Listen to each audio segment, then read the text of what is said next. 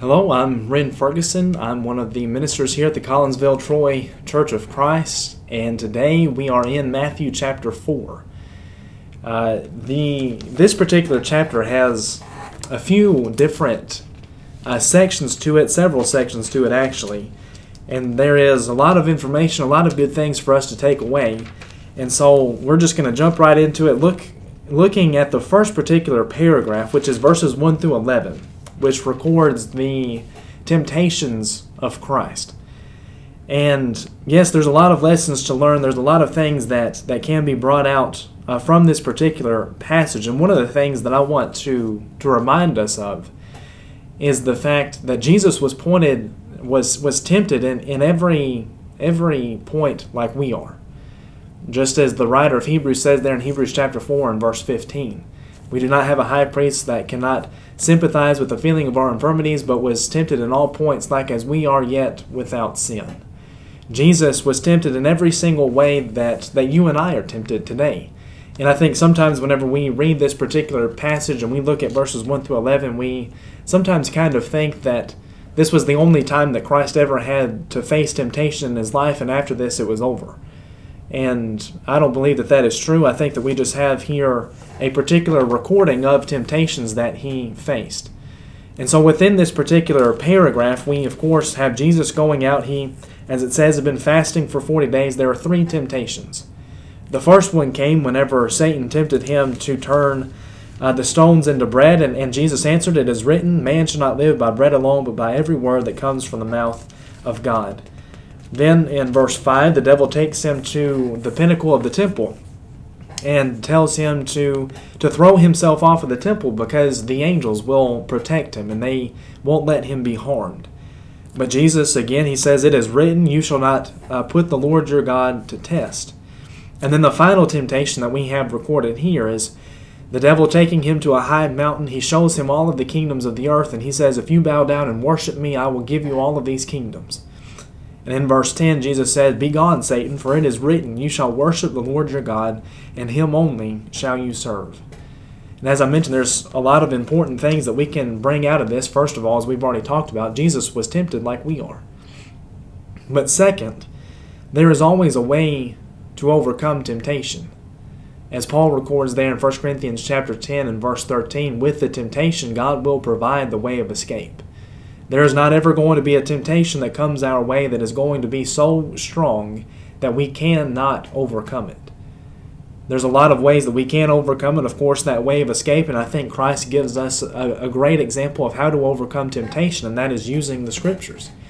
Looking at passages, looking at at scriptures that deal with whatever temptation it is that we are facing to give us the strength to overcome it to overcome it to give us that that courage to be able to face whatever it is to to look at what the scriptures look at what God teaches look at how he feels about those things and use that as motivation to overcome whatever temptations we are facing so there in verses 1 through 11 we have the temptations of Christ then, in beginning in verses 12, going down through verse 17, we see that Jesus begins his ministry.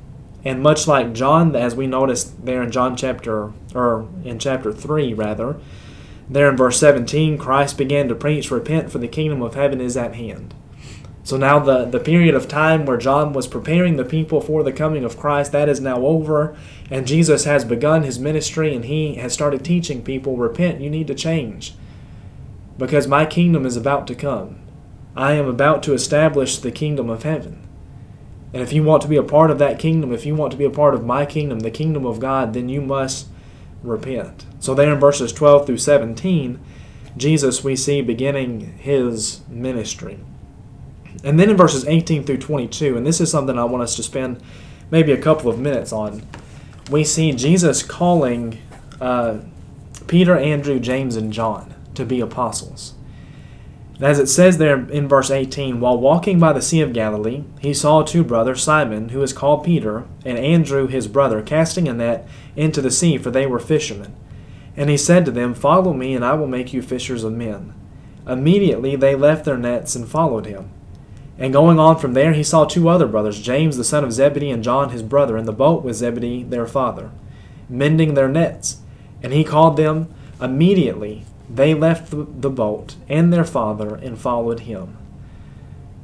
I think that this is, is so interesting because, first of all, he calls these, these people, and, and he says there in verse 19 to uh, Peter and Andrew that he was going to make them fishers of men. They're no longer going to be fishing on the sea trying to make a living, but rather they were going to be fishers of men. And, and personally, I don't think that they really probably understood what he meant by that, especially at this point. But of course, we know that what he meant is that they were going to begin teaching, they were going to begin preaching the gospel of Jesus. And in fact, Peter, uh, Simon, the first one mentioned here in verse 18, is the one that is specifically mentioned there in Acts chapter 2.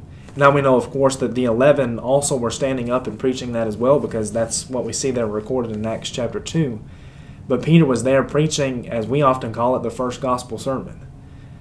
And so he calls these men, he calls them to be fishers of men, and there's a, a word that is used in relation to both Peter and Andrew, as well as John, or James and John. And it's the word immediately when Jesus came and called them, it says they immediately left what they were doing. Peter and Andrew, they they left their their nets, they left their boats, whatever it was that they had, and they began following Christ. James and John, it says that they even left their father and began to follow after Christ. And I think that, that that's such a great example for us today.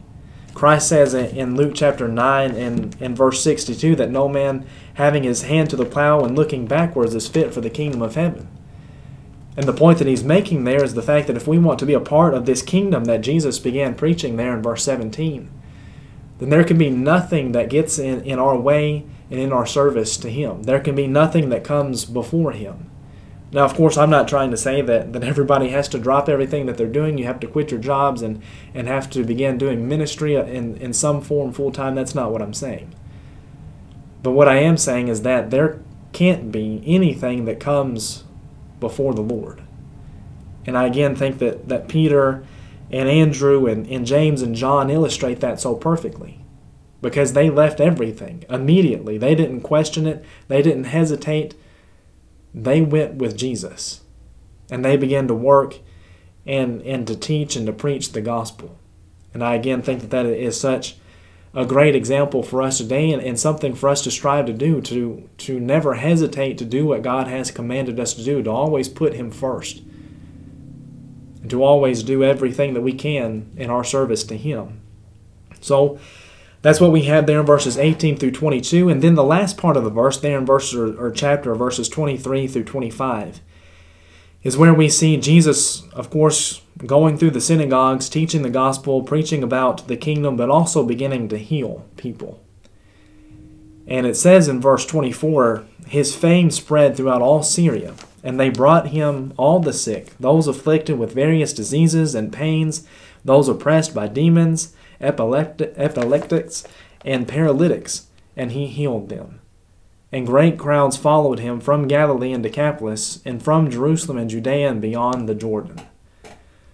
Christ began to perform these miracles, and, and the thing that is important for us to remember, and this is something that I'm sure we'll, we'll discuss throughout the book of Matthew, is the fact that these miracles, yes, he was healing people, and yes, that's good. He, of course, himself says that that's good, that's the right thing to do. They were to heal people uh, that were in need of that, the sick, as he talks about, those uh, that had seizures, the paralytics, all of them. He was healing all of them. But it wasn't just to make them better physically. The purpose of miracles, as we see in Hebrews chapter 2 and verse 4, was to confirm the word. Jesus, as he's performing these miracles throughout his ministry, was not just just to make people better. It was to prove to them that he was the Messiah. So now we've gone through these first four chapters in, in verse in chapter one and chapter two, we have Matthew laying out the credentials from the Old Testament that Jesus is the Messiah, and now we've we've gotten to the point where Jesus has begun his ministry. And he's begun to perform these miracles and he's begun to teach and to preach to, to likewise prove that he is the Messiah. And that's what we're going to continue looking at, what we're going to continue studying throughout the book of Matthew. But that's Matthew chapter 4, and I thank you for your time and for your attention here today. And tune back in on Monday, and we will be looking at Matthew chapter 5. Thank you so much.